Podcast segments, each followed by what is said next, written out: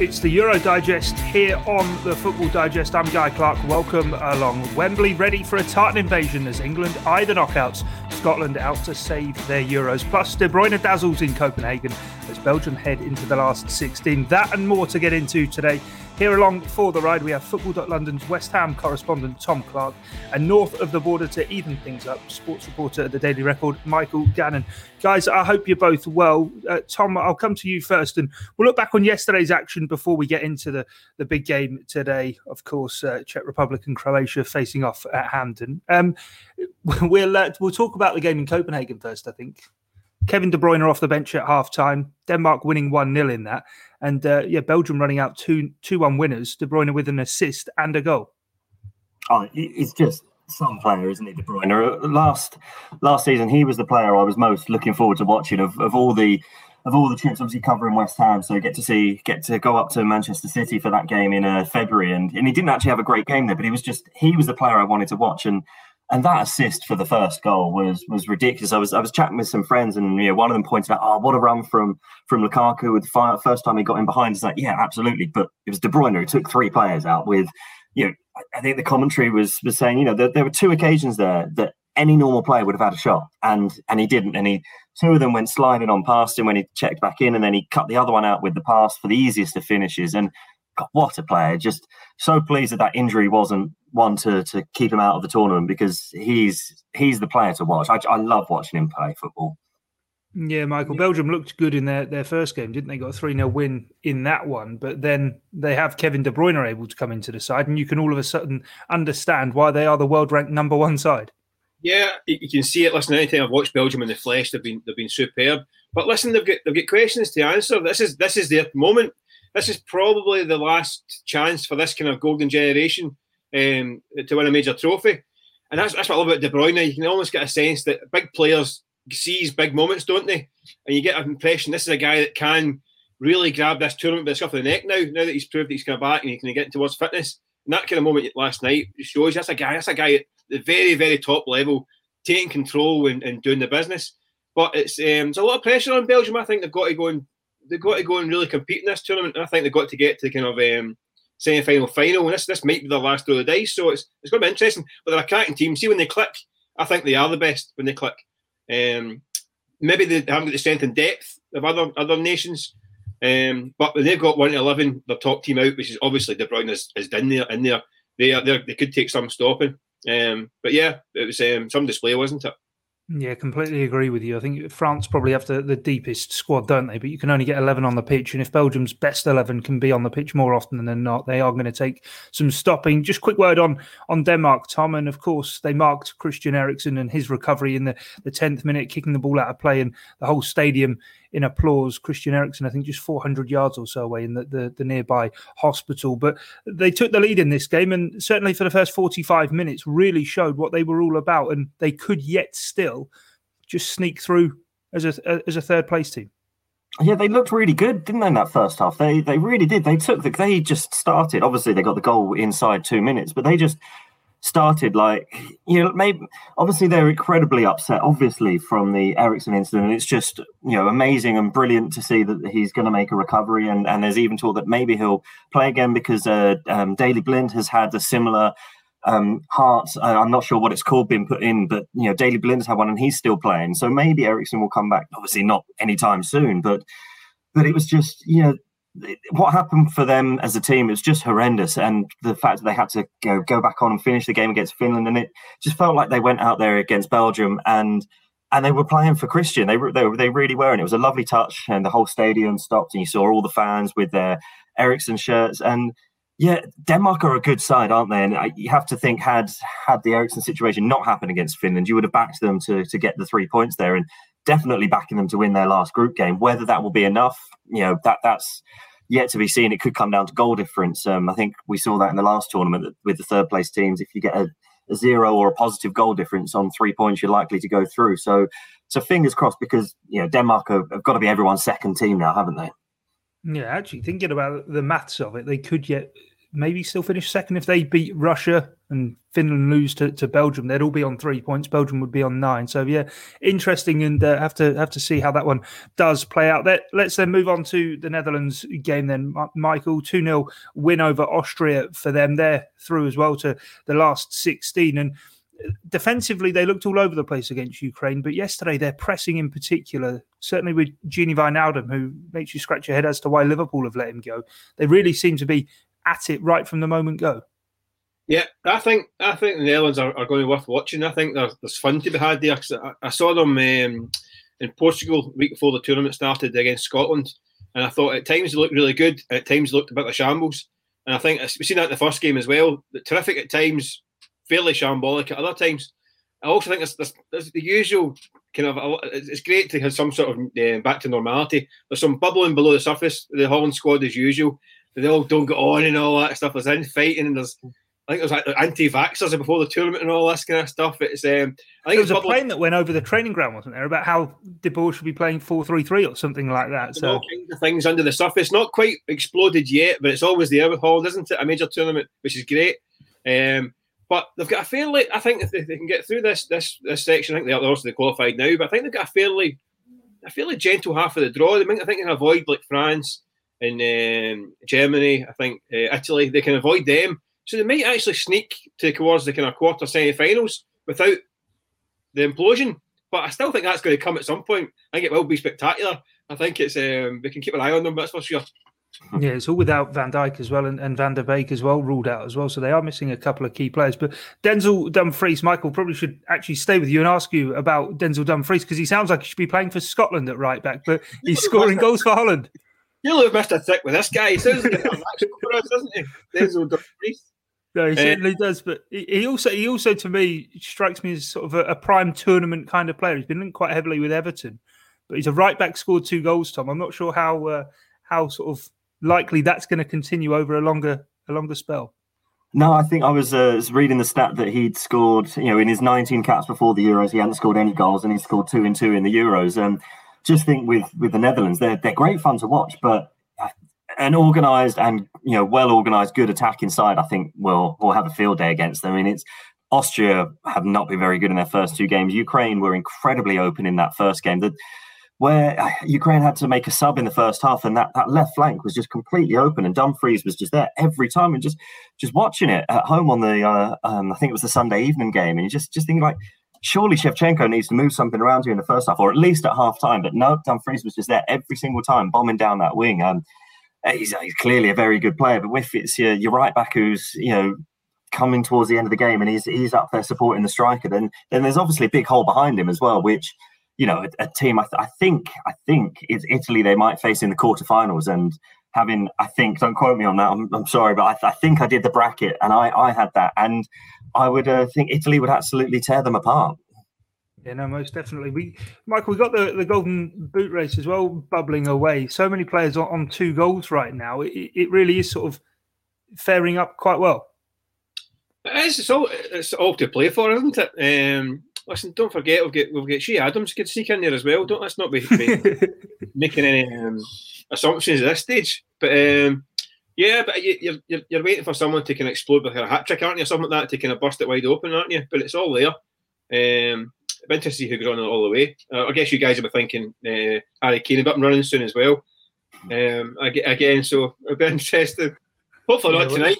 I was going to say, I was going to say, I, I, don't think you can leave it much longer until a few maybe pull away. So maybe match match day two might be a prime opportunity for him. We'll, we'll get into that game very shortly indeed. But one more game from yesterday to quickly just t- touch on, and that's Ukraine beating North Macedonia. Two penalties in this game, both saved. Alioski did hit in his rebound for North Macedonia. But Tom, should ask you, I, I suppose you're probably primed to be our Ukraine expert somewhat with Andriy Yarmolenko. Started one game in the Premier League all season for West Ham, and yet he scored two goals in this tournament, and certainly his one against Holland was an absolute beauty. Well, you say I should be the uh, the, the Yarmolenko expert. I, I, never get to see him play. He, he doesn't get game, but he's um he, he's a. I, I said this yesterday. He's, he's a different beast when he plays for Ukraine. He's, he's the captain. He's trusted. He starts every game for them. His record is absolutely incredible. He's he's almost up to 100 caps now, and he scored 44, I think it is, goals for his for his country, second only to Shevchenko. He scores more than a goal every other game. It's yeah, it, it's absolutely amazing what he's doing, and um, and it was with his right foot as well yesterday. I don't think I've ever seen him touch the ball with his right foot in his life, and he manages to uh, put that in. His, his goal against the Netherlands was was absolutely outstanding, and I mean, when you give a player who has got that in his locker so much space, uh, but but the height and the dip he got on that to get it over um, Stekelenburg in in the Netherlands goal was was brilliant. But yeah, he's um he's a different player, and West Ham used him a couple of times in cup games to play through the middle because Antonio was either injured or they needed to give him a give him a rest. And he and then Yarmolenko picked up an injury in the cup game away to Man United and didn't play again um, for until the last couple of games of the season. He got a few minutes off the bench. I mean, it looks like he'll be leaving West Ham this summer, but there's no other transfer activity going on at the Hammers at the minute, and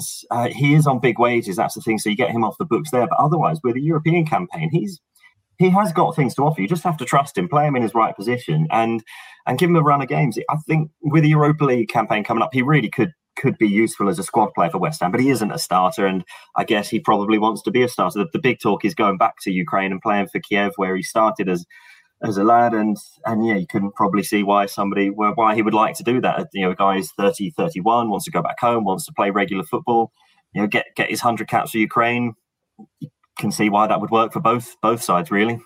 Yeah, there is talk about Roman Yaremchuk, who was the, the other goal scorer for Ukraine as well. But as you say, not much really happening on the transfer front right now for, for West Ham. No, there is very little happening on the transfer front. We've we've just had David Moyes' confirmation that he's signed the contract, which was in the pipeline for a while, but it's been confirmed. But his backroom stuff hasn't been confirmed yet. Um, so there's probably things going on with with the scouting. But yeah, yeah, Yaremchuk scored scored two. He's he's joint top goal scorer. Um, he's got an assist to his name, so I think he's actually top of the the goal scoring charts for for now. Um, with with Yarmolenko, actually talk about golden boot winners.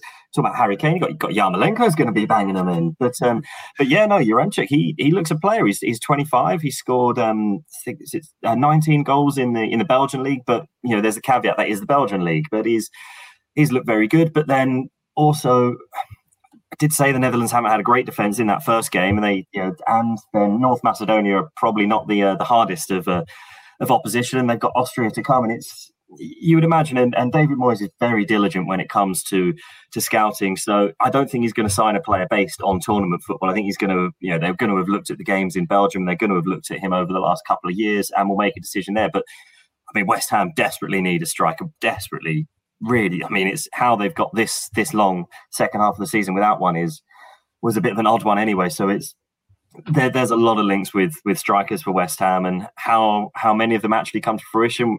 We don't know how many of them are actually true. We don't know either. But Yaremchuk looks looks decent, and I don't think West Ham fans would be too. Would I think I think they would be quite happy if if he was brought in.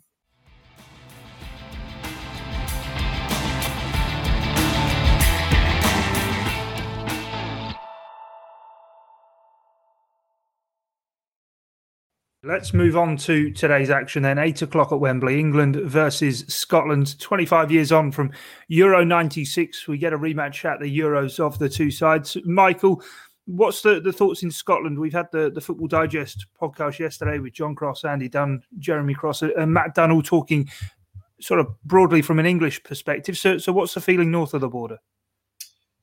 Um, I think there's a little bit of trepidation now um, I think we came into this this tournament with a lot of optimism. Um, I think we were uh, we'd only lost two, two twice in kind of 14 games, got through the, the playoffs and the penalty shootouts and all that stuff, the drama, excitement.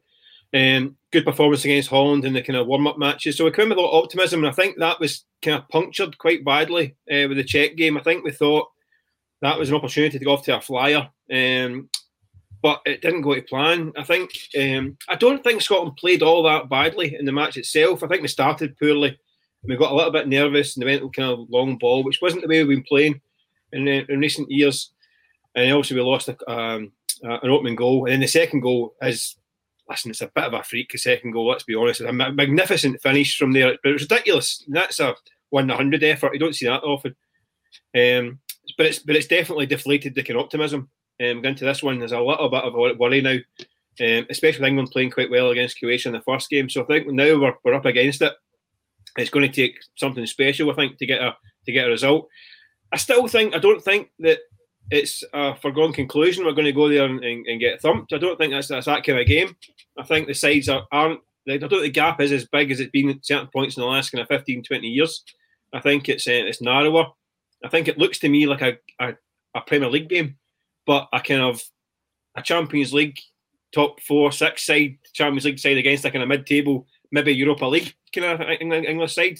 I think that's what we're looking at. And if that's the case, listen, there's no guarantees it's going to be the result either way. So I think there's a game on here. We've got a wee bit of belief, but it's been damaged. But it's um, it's it's a kind of game on situation. Let's go for it and see how it goes. Yeah, I think it's going to be a proper British blood and thunder game as well, as you say. I think the weather's probably going to help play into that as well. Wet down in London today, I think, and hopefully brightening up a bit by the time that the, the game kicks off. But it's it's not going to be absolutely baking like it was at the weekend when, when England were playing against Croatia, that's for sure. But Tom, in terms of the game from an England perspective as well, there's a bit of talk about Gareth Southgate maybe making two changes. I think when a lot of people saw that squad on Sunday, they would have said, well, the strongest side is a lot more than two changes, but a left footed left back coming in and maybe Jack Grealish. But I suppose it's also a big vote of confidence in that Declan Rice and Kalvin Phillips midfield too. Yeah, so I mean, I think Declan Rice has been nailed on if fit to be a starter for for the past year or so. He's um, and and this isn't just saying this from the West Ham perspective, but he but he's a he's a fantastic footballer. He's, he's actually somebody that I've appreciated more by seeing him live. He, he does a lot of people talk. He was really quiet on the weekend. Well, that's that's what he's good at. If he's if he's doing his job well, you don't see him a huge amount and and it, yeah, he's obviously Kalvin Phillips was was superb against against Croatia. So I think he was the one that maybe there were question marks about over, not not Rice. And but yeah, the two of them have got a got a very good partnership. Um, the a left a left footed left back. I mean, I, Kieran Trippier is a fantastic footballer, so I would have no problem with him starting again. But yeah, we've we've got this squad, and hopefully, hopefully England are going to be in the tournament for a while. So you know, you've got a Champions League winning left back there in, in Ben Chilwell, or you've got Luke Shaw who's had a superb season. So if one of them came in for Trippier and Trippier moved to right back, or if James came in at right back, or Walker stays, I mean, options. They, these are incredible options that Southgate has got to have, and it's it's nice to have a conversation where we're talking about, you know, you know, if, if he's leaving these players out, you just look at the bench and the strength in depth England have got is is fantastic. Like you say, only eleven people can be on the pitch, but five changes you can make during the game. And if and if you get your subs right, you can basically change. Well, you can change half your outfield team and refresh things if things aren't going well, or you know, bring on some fresh legs if you need them. And I think England just I think England will have too much for Scotland. I do that, you know, the, yes, there's the blood and thunder of this, you know, it's a British rivalry type of game, but I think what England did against Croatia was they looked comfortable, which was very un-England. At one 0 up, I, there was never really a huge threat from Croatia. It didn't feel like Croatia were going to come back into the game, and Croatia weren't as good as we expected them to be. But I, I think if if England can just concentrate, take this as any other game, not not think about this as an England Scotland rivalry, then honestly, I can only see an England win here. Yeah, there's no Leigh Griffiths either to, to spoil things for England either. But Michael, in terms of Scotland and their selection as well, Kieran Tierney likely to, to come back in. Steve Clarke talking him up in the, the press conference ahead of the game. And, and Che Adams as well, a lot of clamour for him to, to come into the side as well. Do you see only those two players coming in, or do you think there'll be a fair few more changes? I think I think I think that's the, the I think those are the two ones we'll, we'll see. I think um, I think we're surprised that, that Adams didn't start um, in the opener. I think he, he looked pretty good for, for Scotland. Um, that was a, a slight surprise. Um, the, the, game plan, I think, I remember a slight misstep by by Steve Clarke. Um, so I think I would imagine he'll he'll start. Um, Kieran Tierney's the big one for us because he, he's Clarke has found the system that works that he can fit Tierney and Andy Robertson in the same team. Um, I know I know Tierney's played that kind of left-sided centre back role for Arsenal as well, but he's with Scotland he's made that a, a position. He's kind of created a position of his own. He's like an attacking centre half, and he actually overlaps Andy Robertson at times, and it, works a treat. Um, they gave the Dutch a, a, torrid time doing that flank. Um, talk about um, Dumfries, he was able that that game as well. So it, they, they two are, are so important. So if he's fit, that's a big bonus for us.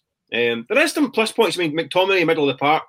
You mentioned uh, Rice and Phillips. McTominay, I think, is up there along with these guys. I mean, talking Manchester United, regular now, playing in Europe. He's a, a, top player. He didn't his best game against the Czechs, but I think the system, perhaps going long early on, didn't really help him. Um, you get John McGinn in there as well. The question is, does, does Callum McGregor come back at the start? I think he does for his legs.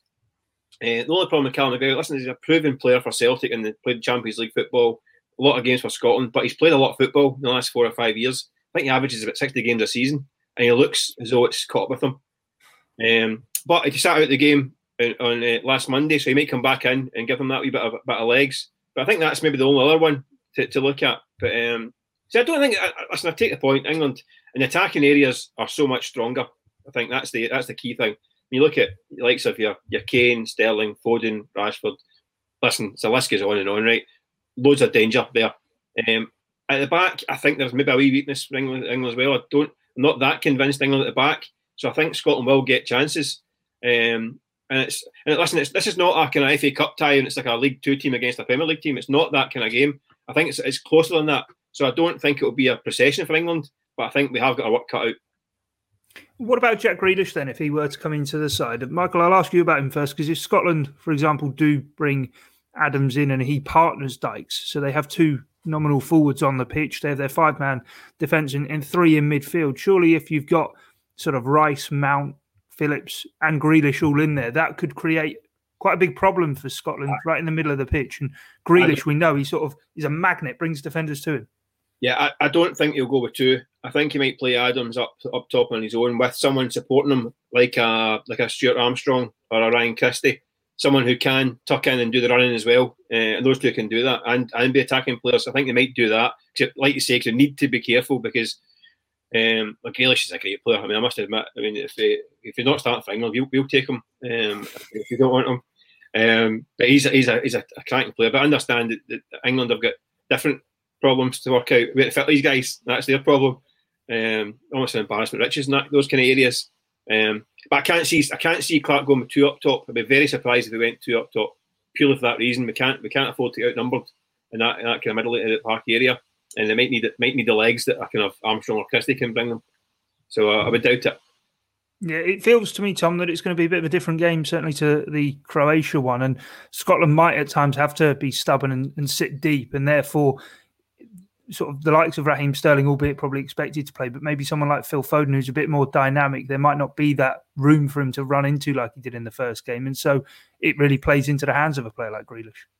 Yeah, absolutely. I mean, Jack Jack Grealish is a fantastic player, isn't he? And and it, in fact, he didn't even get on the pitch against Croatia. Like Michael said, talks about the strength and depth that they've got, and you can make changes and you can bring in fresh players. And I mean, the way Czech Republic played against Scotland is not how England are going to play against Scotland. Soucek did a, just did a job on on McGinn, which isn't you know he I haven't seen him play that role before for West Ham. It shows what a good player, versatile player is. I don't think England are going to do that. I think England are going to look to to boss possession and and like you say, you know, you're going to have people like Grealish who who just get the ball and he just makes things happen. He runs at defenders. He the amount of free kicks he wins as well, and that that will be something that, that England will be looking to uh, to try and capitalise on, getting him on the ball, getting him running at defenders, getting players booked, getting free kicks and you know taking advantage of set pieces. I mean, as long as Harry Kane's not taking the set pieces, and if he's in the box trying to get on the end of them, then then it's all good. It's um, I, I would love to see Grealish start, but then who who do you leave out for him? You know, is it is it Sterling who had a good game, or is it Foden? It, it's